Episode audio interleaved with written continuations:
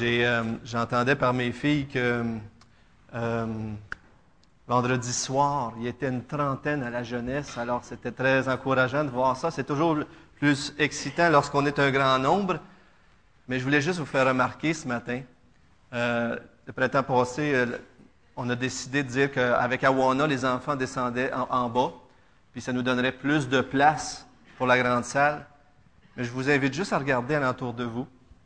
Et si les enfants seraient là, ajoutez 30, 40, 50 enfants, je ne sais pas comment est-ce qu'il y en a. Alors, je me réjouis juste de voir l'œuvre de Dieu à Saint-Hyacinthe, c'est tellement fantastique.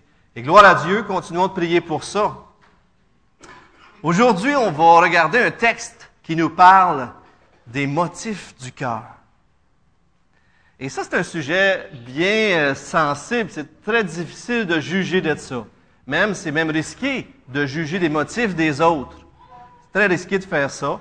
Je ne crois pas que c'est nécessairement la meilleure chose à faire. Mais ici, dans ce texte-là de Galates d'aujourd'hui, on continue dans notre série sur Galates, dans le chapitre 4, versets 12 à 20. Alors, je vous invite à tourner. Une section qui, euh, vient prendre une place dans, dans, une plus grande section qui parle de théologie. Euh, alors, dans la section du chapitre 2, verset 15 au, chapitre 5, verset 12, on parle de doctrine, de théologie. Paul met euh, le fondement pour amener la pratique qui s'en vient. Il nous reste encore deux messages. Et puis là, ici, Paul parle avec son cœur. Après tout avoir amené ces arguments-là, il va en amener quelques autres encore, mais là, il arrive avec les arguments pour lui ouvrir son cœur et faire un appel, l'appel d'un cœur de berger à son peuple. Et Paul espère que son amour toucherait le, les Galates et par rapport à leur première rencontre, leur intimité qu'ils avaient choisie. Mais juste avant de continuer, est-ce que c'est, je pense que c'est une des choses très importantes en tant que chrétien, c'est de se poser la question de nos attitudes, de nos motifs derrière nos actions. Parce que comme on l'a vu dans notre série cet été sur le sermon sur la montagne, Dieu veut pas juste qu'on commette pas l'adultère extérieurement, mais qu'il veut que notre cœur ne convoite pas. Dieu veut pas juste qu'on commette un meurtre, mais il veut pas que dans notre cœur on ait de la haine, etc., etc. Donc, le désir de Dieu, c'est d'aller bien plus loin que les gestes, mais d'aller transformer le cœur. Et deux fois, je réfléchissais à ça et puis je me disais, des fois, des organismes, j'ai déjà entendu ça, que des organismes à but non lucratif pour aider les gens, comme SEM, on a avec Paul et toute son équipe, euh, des fois, j'entends parler qu'ils se font de la compétition. Et, et c'est drôle parce que, puis là, tu réfléchis à ça, tu te dis, c'est, les organismes, on est là pour euh, aider les gens qui sont en difficulté.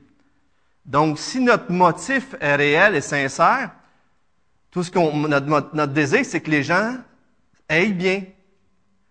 Donc, s'il y a quelqu'un d'autre qui veut s'ajouter pour aider, ça devrait nous réjouir.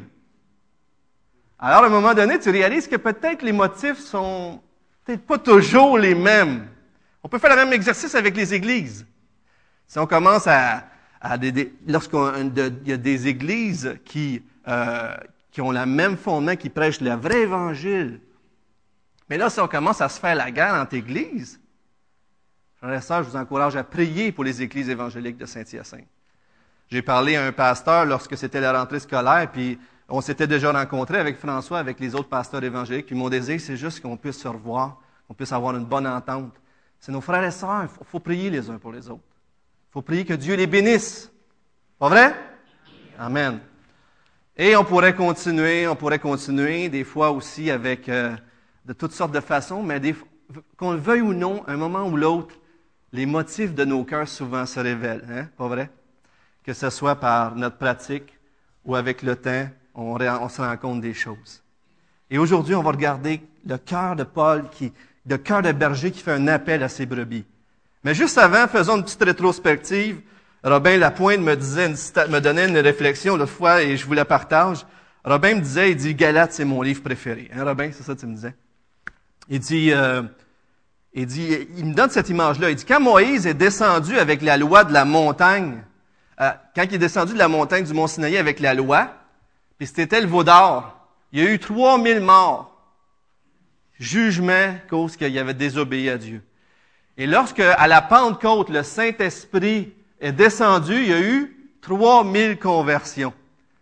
Et c'était la vie. La loi a apporté, en quelque sorte, le jugement et la mort parce qu'on était des pécheurs. Mais l'Esprit a apporté la vie. Et euh, ça, je trouvais que c'était juste une belle illustration.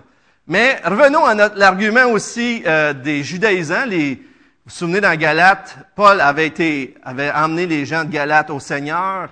Et ces gens-là, à un moment donné, Paul s'en va, d'autres gens arrivent et leur disent, c'est pas suffisant. Regardons la première. Euh, alors leur réflexion, c'était, oh oui, la foi en Jésus, c'est correct là, mais pour avoir le salut, ça prend la foi en Jésus, puis il faut que tu obéisses aux commandements. Faut que tu te fasses circoncer, puis il faut que tu, regardes les commandements. Donc ça, c'était la phrase du début. On peut la mettre l'autre, et l'autre, ça dit, Paul, il dit non, c'est faux. C'est pas comme ça du tout que ça marche. Il dit la seule chose qu'on a besoin pour être sauvé, c'est la foi. La foi en Jésus conduit au salut. Et ce salut-là, parce que le Saint-Esprit en nous, parce que nos cœurs ont été changés, parce que le Saint-Esprit manifeste la plénitude, Jésus-Christ en nous manifeste la plénitude, dans le fond, qu'exprimait la loi, de ça résulte une vie transformée à la ressemblance de Dieu. Et c'était ça le défi qui, se passait dans Galate. Donc, la foi, ah, c'est beau croire en Jésus, mais il faut que tu remplisses les commandements si tu veux être sauvé. C'est pas vrai. Paul dit c'est faux. Et dans les derniers versets, vous vous souvenez la semaine passée, je le dit que le légalisme mène à un retour à l'enfance et que l'héritier ne pouvait jouir de son héritage tant qu'il était enfant. En d'autres mots, la loi est considérée comme un pédagogue, comme si quand on était sous la loi, on était comme des enfants, esclaves un peu et que tant que tu es esclave, tu ne peux pas jouir de tout ton héritage. Je vous montre encore une autre présentation. Donc la loi, on est des enfants sous la garde d'un pédagogue et on est esclaves. Et, c'était des commandements extérieurs à nous qui ne changeaient pas notre cœur. Donc il fallait faire des choses parce qu'on était sous la loi puis pour plaire à Dieu. Mais on sait très bien que dans le fond, même dans l'Ancien Testament, pour être agréable à Dieu, il fallait avoir la foi. C'est pas juste à partir du Nouveau Testament. Mais l'expression de la loi, euh, les judaïsants, eux autres disaient, ça prenait la loi. Et c'était correct. La loi exprimait le caractère de Dieu, la loi exprimait la volonté de Dieu. Mais cette loi-là devait nous conduire à la foi, à voir qu'on n'était pas capable d'accomplir la loi. Mais maintenant qu'on dit, j'ai besoin de toi, Seigneur, et c'est Jésus-Christ qui l'accomplit. Et si je crois que Jésus a rempli la loi, a payé pour mes dettes sur la croix, et que c'est en lui que je suis justifié, je suis sauvé. Donc, dans la foi, je suis un fils de Dieu en Jésus-Christ, un héritier, un fils d'adoption, et je suis libre parce que j'ai accompli la loi en Jésus-Christ quand j'ai cru en lui. Mes péchés lui ont été mis sur son compte à Jésus, il est mort sur la croix, et sa justice m'a été créditée. Donc, quand Dieu me voit, il me voit avec la justice de Christ. L'Esprit de Dieu à l'intérieur qui change notre cœur. Donc, des commandements extérieurs, par la foi, l'Esprit est venu à l'intérieur et a inscrit sa loi sur mon cœur. Et j'ai été transformé parce que Jésus vit à l'intérieur de moi. Pourquoi je ramène ça? C'est parce que la réflexion est vraiment intéressante de cette réalité-là. Euh, c'est du chapitre 3 au chapitre 4, le, passage qui parle de cette réalité-là. Attendez que je veux juste vérifier. Là. 3, 23 à 4, 7. Et l'autre, l'autre diapo, déjà, je vous montre que Lorsqu'on élève nos enfants, notre désir, c'est, euh, on leur donne des règles. Pourquoi? Eh bien, c'est pour avoir un certain contrôle sur leur comportement, pour leur apprendre les bonnes choses à faire, la bonne attitude à avoir, pour les conduire à être des adultes. On veut faire de eux des, gens, des adultes qui, savent. Et c'est quoi un adulte? Ben, c'est des gens qui ont appris des règles, mais qui les ont intégrées et qui, après ça, par choix, choisit de faire les bonnes choses, d'avoir les bonnes valeurs. Ils trouvent ça beau d'avoir du respect, ils trouvent ça beau d'aimer les autres, de s'entraider parce qu'ils ont reçu la bénédiction en étant enfants, et puis ils ont appris ça, puis là, ils en sortent comme étant adultes. Et aujourd'hui, on a appris à vivre dans notre société en tant qu'adultes parce qu'on a, été élevés comme des enfants, on a appris certaines règles, et lorsqu'on ne sait pas toutes ces règles-là, des fois dans la société, c'est plus difficile. Fait que il y a comme cette allégorie-là nous amène à réfléchir à l'idée d'enfant passé adulte. Mais voici ce que je, trouve vraiment intéressant, c'est que lorsqu'on est adulte, on, a élevé nos enfants, mais qui connaissent pas le Seigneur, mais ils, prennent ces vérités-là, ces valeurs-là, comme des choses belles et bonnes. Point à la ligne. Des choses que c'est normal, ou sinon on va avoir des conséquences, ou, ou ben non, c'est des belles choses, puis ça me fait du bien, fait que je vais les, le- je les accepter comme des règles, puis je, suis un adulte, je vais les faire comme ça. Maintenant, si on à la, la prochaine image, qu'est-ce que ça veut dire d'être adulte en Christ? C'est qu'on a expérimenté personnellement les bénéfices du salut en Jésus-Christ. Et notre réponse envers Dieu, c'est une réponse d'amour et de reconnaissance, pas parce qu'on a peur, on a peur du jugement, on est libéré du jugement, puis on est libéré d'accomplir des choses pour être sauvé. On le fait tout simplement en réponse à Dieu, par reconnaissance, par un comportement qui honore Dieu. Tout ce que je veux dire, c'est que on, on conduit nos enfants vraiment, on conduit les gens à être adultes seulement lorsqu'ils sont des adultes en Jésus-Christ. Et, et cette idée que les valeurs ne sont plus juste belles, mais en Jésus-Christ, ces valeurs nous atteignent personnellement. Voyez-vous, lorsqu'on croit que Jésus est mort pour nous à la croix, on comprend que cet amour-là est, rentré dans notre vie, puis on en, en a été l'objet, et ça nous a transformés. Et là, la réponse vient d'un être transformé, rempli de l'Esprit. Voyez-vous? Et donc, ce n'est plus juste une valeur belle extérieure. Ce n'est plus juste une belle chose pour... C'est quelque chose que moi-même j'ai expérimenté personnellement avec, avec Dieu. Et cette, euh, cette maturité d'être adulte, c'est qu'en moi, j'ai Jésus-Christ. En ayant Jésus-Christ en moi, je suis un adulte. Parce que là, maintenant, ça vient de l'intérieur vers l'extérieur. Je n'ai plus besoin des commandements. Parce que moi, je veux faire bien plus que les commandements. Voyez-vous? En tout cas, je voulais juste l'apporter. J'espère que je ne mélange pas plus. L'idée, c'est tout simplement de dire que nos enfants, on veut les conduire des fois à être adultes. Mais si on veut vraiment les conduire à être adultes selon Dieu, on va vouloir les conduire à Jésus-Christ. Et les gens dans le monde, les gens qui ne connaissent pas Dieu, vont, connaître pas juste les valeurs qui sont bonnes pour avoir une communauté qui fonctionne dans la société, mais vont connaître d'être adultes, d'avoir un cœur qui va aimer, un cœur qui ne va pas mentir, un cœur qui ne va pas voler, un cœur qui ne va pas commettre le mal envers les autres, parce qu'il a connu cet amour-là qui a été déversé en Jésus-Christ sur lui, qui a été transformé sa vie. Et puis là, c'est juste une source d'eau vive qui sort dehors. Fait que là, on n'a plus besoin des commandements, parce que Jésus-Christ est en nous. Et ça, c'est tellement fantastique de voir cette allégorie-là. Et puis là, on pourrait parler de notre comportement en tant que chrétien. Est-ce que des fois, vous pourriez me regarder, puis euh, je suis adulte, puis là, je pourrais avoir un petit bras? Parce qu'il y a une certaine partie de mon comportement que j'agis encore comme un enfant. Parce que je ne l'ai pas encore soumis à Jésus-Christ dans ma vie. Comprenez-vous, on pourrait réfléchir à ces choses-là, mais tant que notre vie n'est pas complètement soumise à Jésus-Christ, on n'est pas complètement rendu adulte, à l'état d'homme fait. Comprenez-vous? Et on, peut le devenir aussi en tant qu'Église. En tout cas, j'espère que je ne vous mélange pas. C'est juste que pour moi, c'est une grande euh, joie de voir toutes ces vérités-là. Et, des fois, je me dis, Wow, Dieu a voulu faire le couple pas pour, une, le couple pour une raison, parce qu'il a voulu montrer son amour envers son peuple. Il a voulu faire les enfants pour une raison, parce qu'il a voulu nous faire comprendre ces choses-là. Et puis, toute la création prend tout un sens à la lumière de l'Évangile. Et c'est extraordinaire. Que Dieu nous rende matures, donc, en Jésus-Christ, et que tout ce qui n'est pas soumis à lui, qui est encore enfant en nous, disparaisse, et que notre désir, les uns pour les autres ici, et pour nos enfants, soit qu'ils deviennent des adultes en Christ. C'est bon, aller. Non, non. Mais juste avant, je ferai une grosse introduction, mais c'était, pour moi, je voulais revenir là-dessus. Donc, euh, allons-y avec notre sujet d'aujourd'hui, notre passage dans Galates 4.12. Et euh, juste avant, j'aimerais prier, si vous voulez bien. Seigneur, je veux te demander de nous diriger. Je veux te demander de nous aider à voir derrière Paul, qui se cache derrière Paul dans ce passage. Derrière l'appel de Paul se cache l'appel de toi-même envers ton peuple. Le peuple de Galate s'éloignait de toi en s'éloignant de l'Évangile. Et lorsqu'on voit le cœur de Paul dans ce texte, j'aimerais, Seigneur, que ce matin, tous ensemble, on puisse voir ton cœur à travers Paul, nous parler, comme si nous-mêmes, des fois, on pourrait s'éloigner de toi et de ta vérité.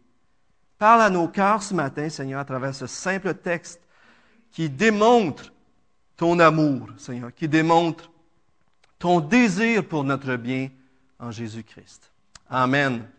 Allons lire 4, euh, 12 à 20, et je vous lis ça. Et Paul qui parle aux Galates et qui leur dit, chapitre 4, verset 12, Soyez comme moi, puisque moi aussi je suis comme vous, frères. Je vous en supplie. Vous ne m'avez fait aucun tort. Vous le savez, ce fut à cause d'une maladie que je vous ai, euh, que je vous ai pour la première fois annoncé l'Évangile et mis à l'épreuve à cause de ma chair. Vous n'avez témoigné ni mépris ni dégoût.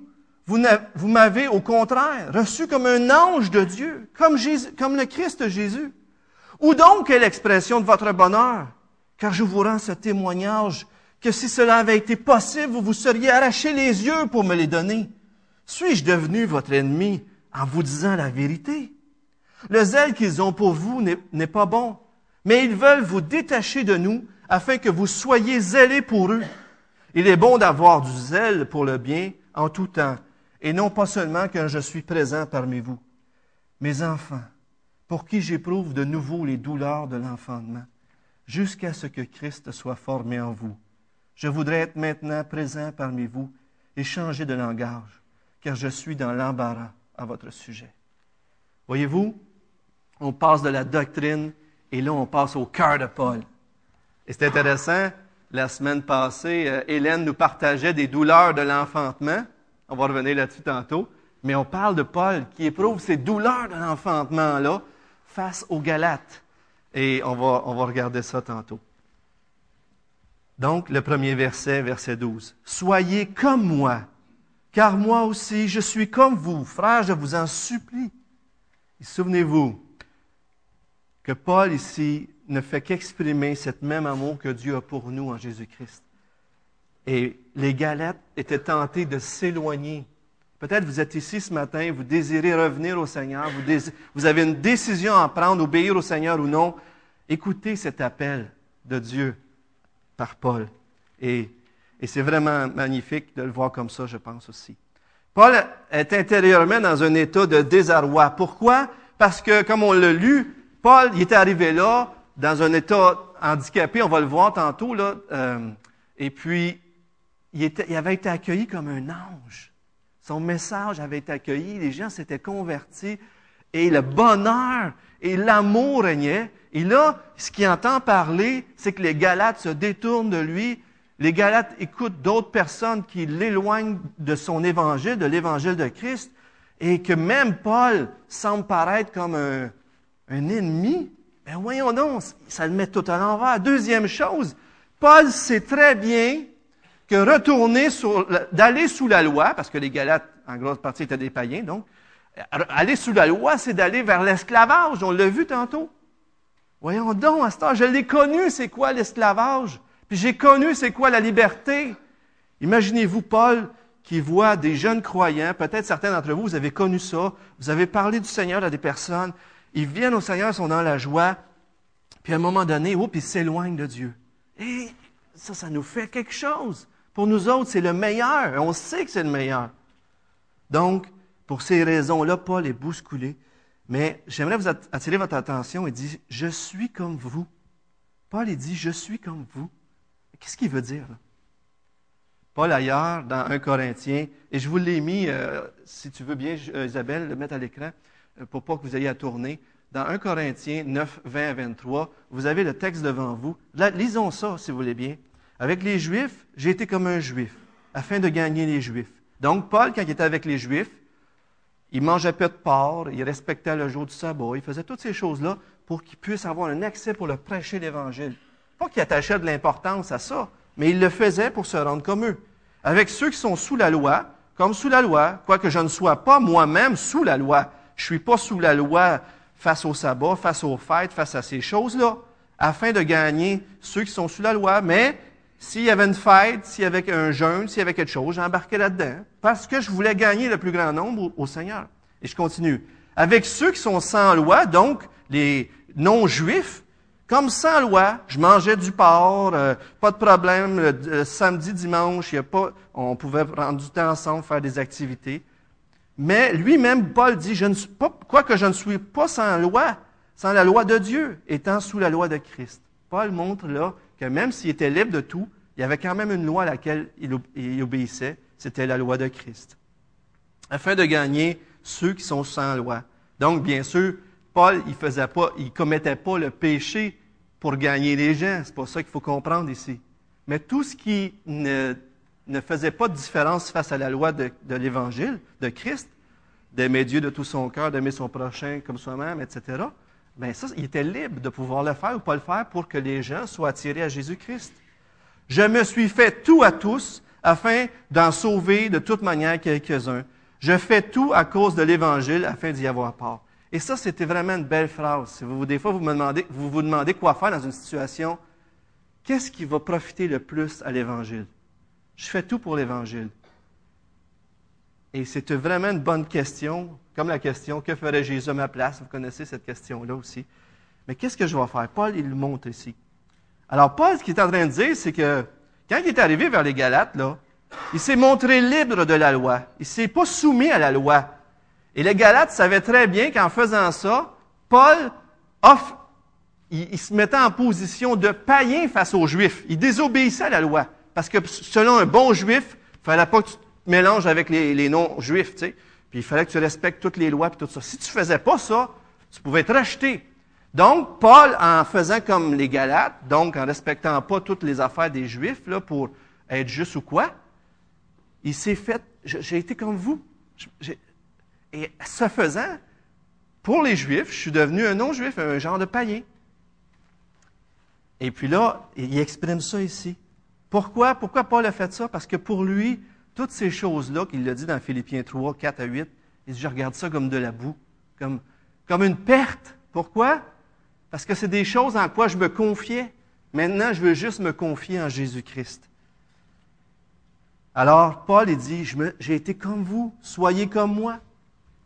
Et euh, j'aime bien cette réflexion euh, de Tim Keller qui dit que ceux qui ont vraiment compris l'Évangile deviennent très flexibles sur tout sauf sur l'Évangile. Donc, on faut avoir une batterie dimanche matin? L'Évangile n'en parle pas. Si on est capable de gagner plus la nouvelle génération en ayant une musique plus nouvelle, plus fraîche, plus jeune, est-ce que vous seriez prêt à payer le prix? Bonne question. François nous parlait dans l'écho Sembec la semaine passée d'avoir un culte le samedi soir. Hey, c'est pas le dimanche? Qu'est-ce qu'on va faire? Dans les Écritures, ce qui est clair, c'est que on ait des réunions, qu'on se rencontre ensemble. Est-ce qu'il faut que ça soit dimanche? Comprenez-vous? Je vous brasse un peu, là. Je sais que peut-être ça peut brasser certains, mais qu'est-ce que les Écritures mettent comme des, des fondements, puis qu'est-ce qui laisse libre de choix? Et des fois, nous autres, on se convertit, mettons, dans les années 80, et puis là, on est habitué, puis dans les années 80, on a une méthode de fonctionnement qui nous bénit tellement, tu sais. Mais on est tellement habitué d'être avec des choses qui ne changent pas, les Écritures, ça, on ne doit pas le changer, que des fois, on fait de tout le reste des normes aussi. Ah ben là, on ne peut pas changer ça, hey. Et puis là, on ne se fait pas tout à tous. Comprenez-vous? Je crois qu'à Saint-Hyacinthe, on est très bénis parce qu'on a une église qui est toujours ouverte à toutes sortes de changements.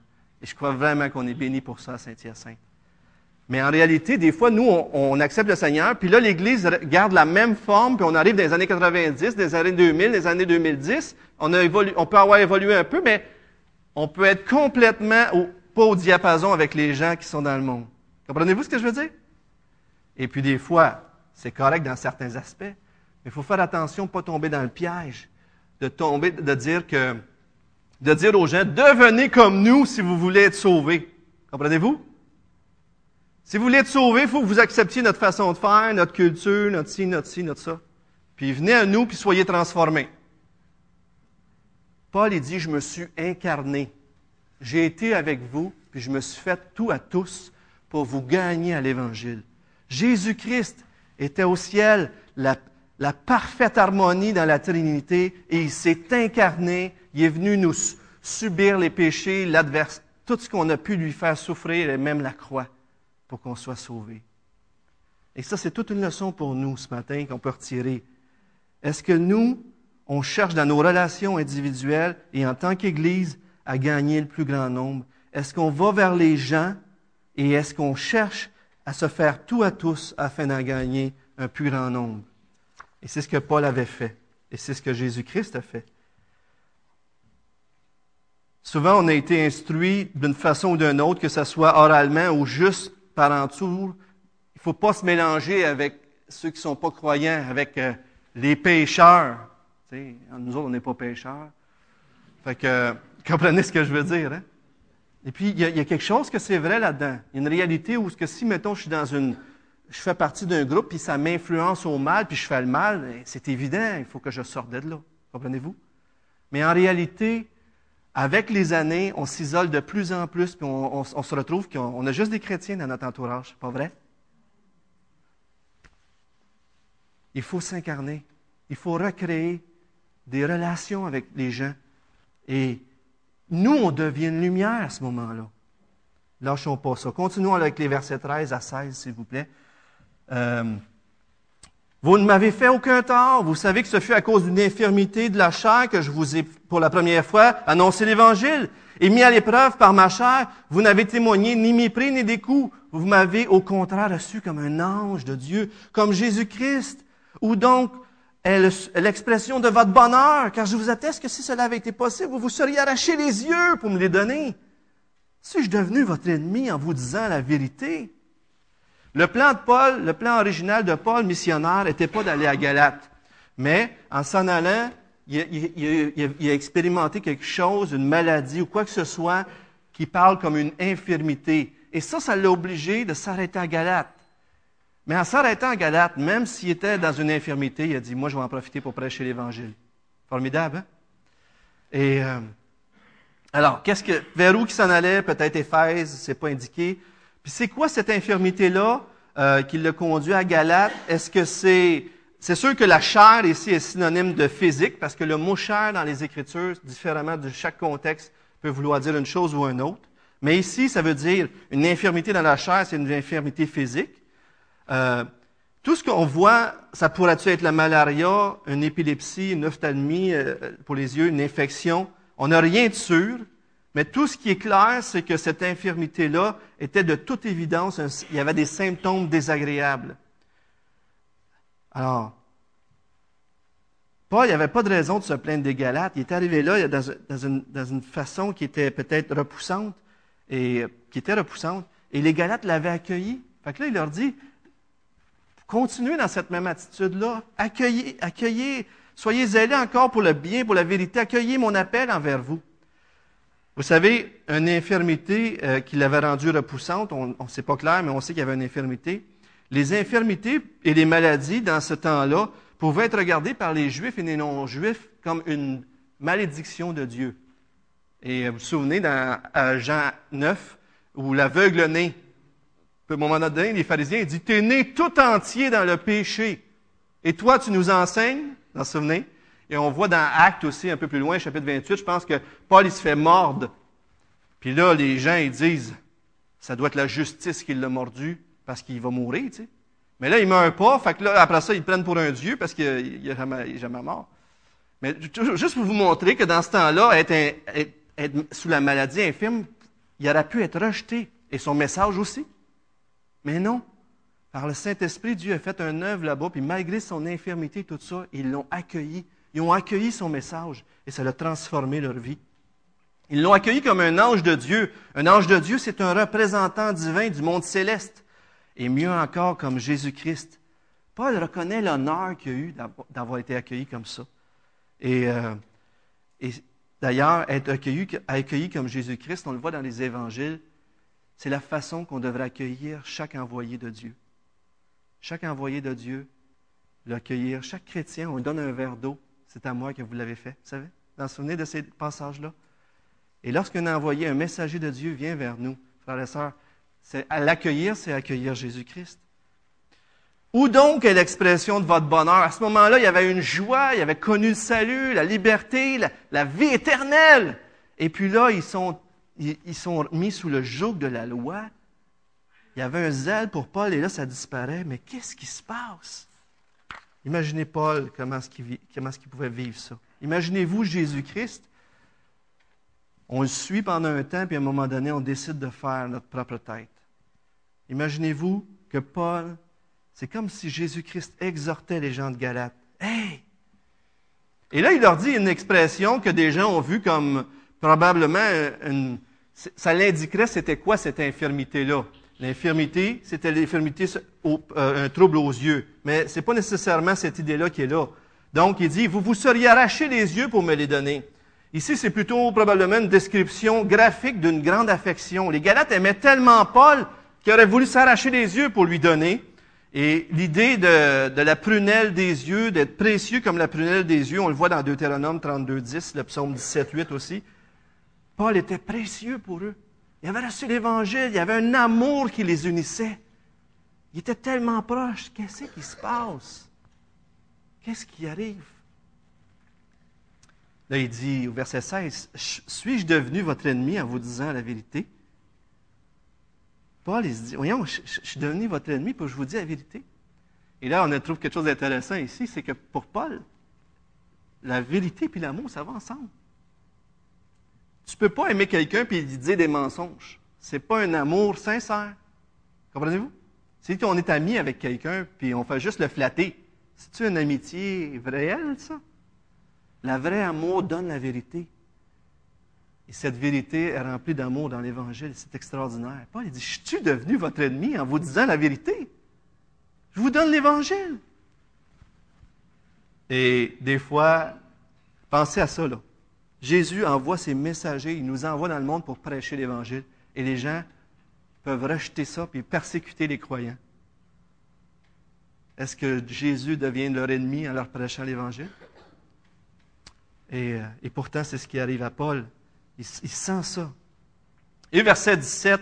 Donc, Paul fait, verset 12, un appel simple. Au verset euh, 4, 13 à 16, il fait un appel qui vient directement du cœur. Et au verset 17 à 20, Paul fait un appel au bon sens. Il leur parle du faux zèle de ces judaïsants et de son vrai intérêt. Il dit, regardez les motifs. 17 à 20. Le zèle qu'ils ont pour vous n'est pas pur, mais ils veulent vous détacher de nous afin que vous soyez zélés pour eux. Il est beau d'avoir du zèle pour ce qui est bien et en tout temps, et non pas seulement quand je suis présent parmi vous. Mes enfants pour qui j'éprouve de nouveau les douleurs de l'enfantement, jusqu'à ce que Christ soit formé en vous. Je voudrais être maintenant auprès de vous et changer de langage, car je suis dans l'inquiétude à votre sujet. Je me souviens, euh, dans le temps, j'avais fait une mini-recherche, si vous voulez, une recherche pour savoir c'était quoi un loup.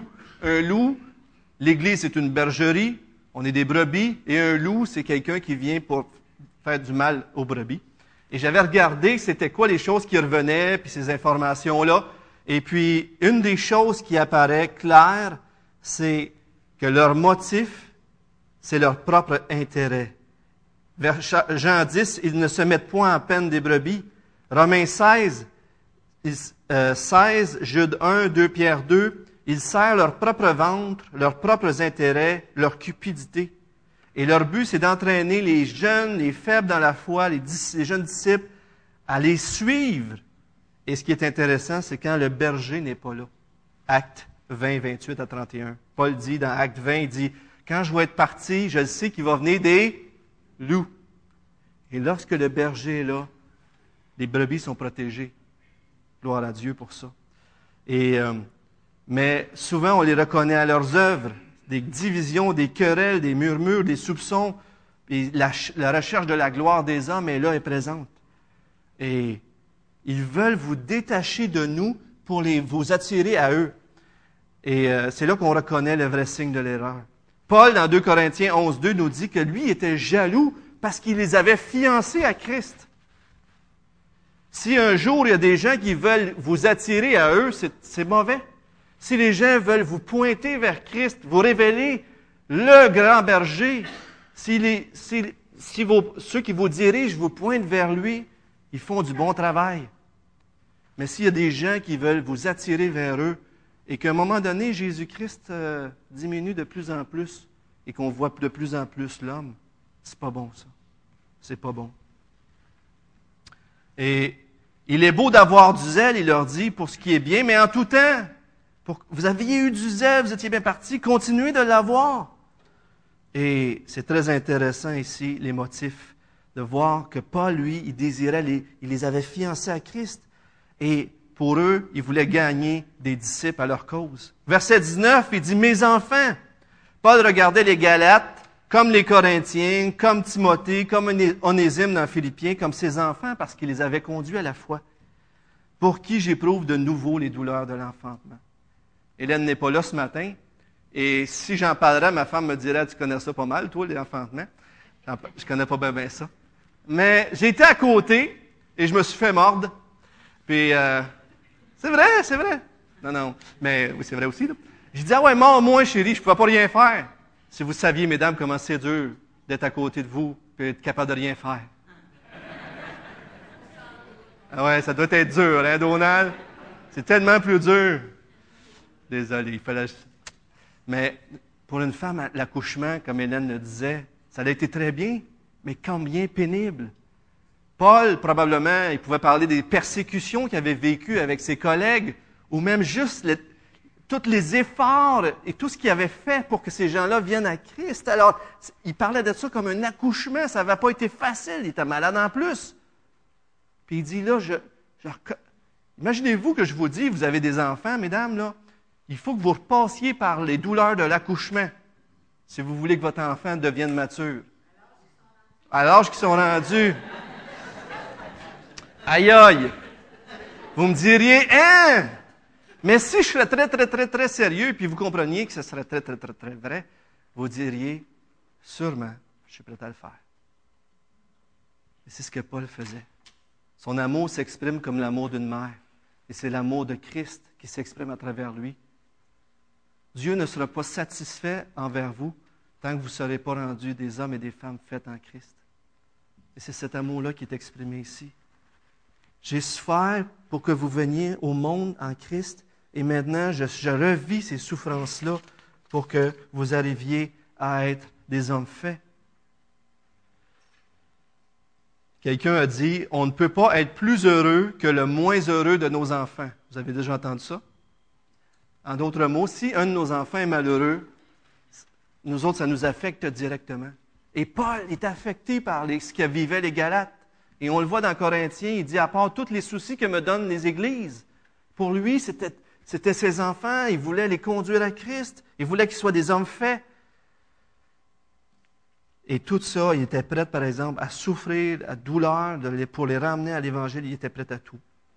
Là, il leur dit, je voudrais être maintenant auprès de vous.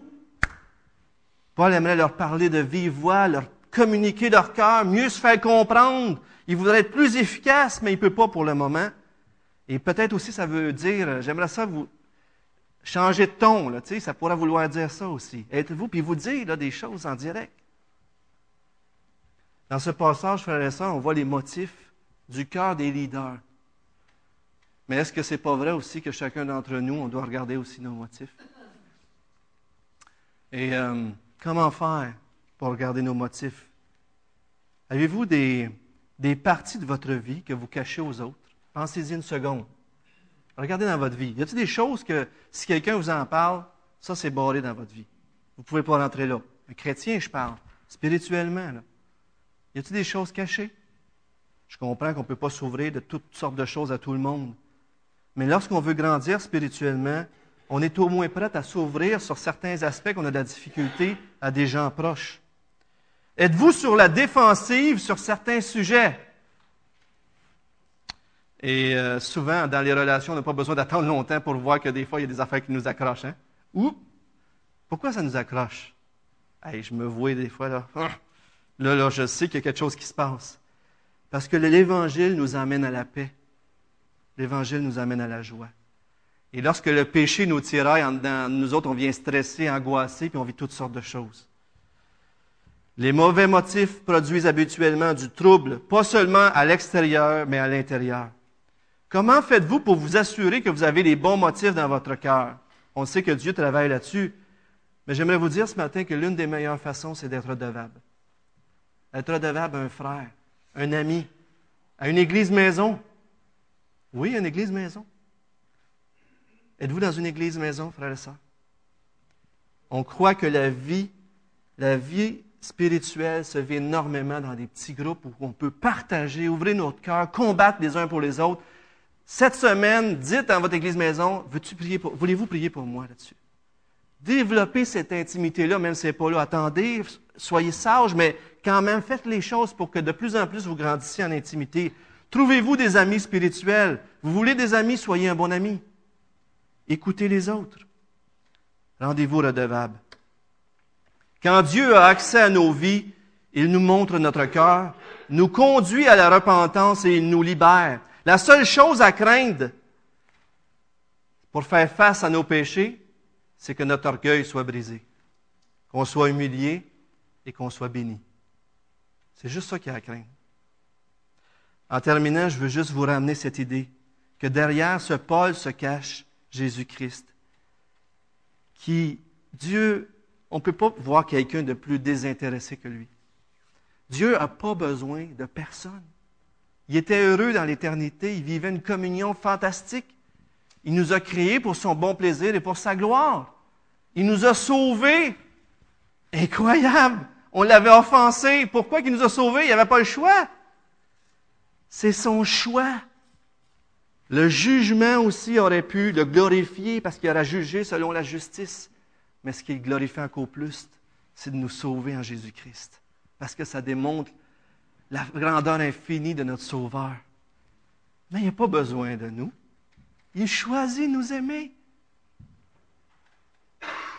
Dieu est le plus désintéressé.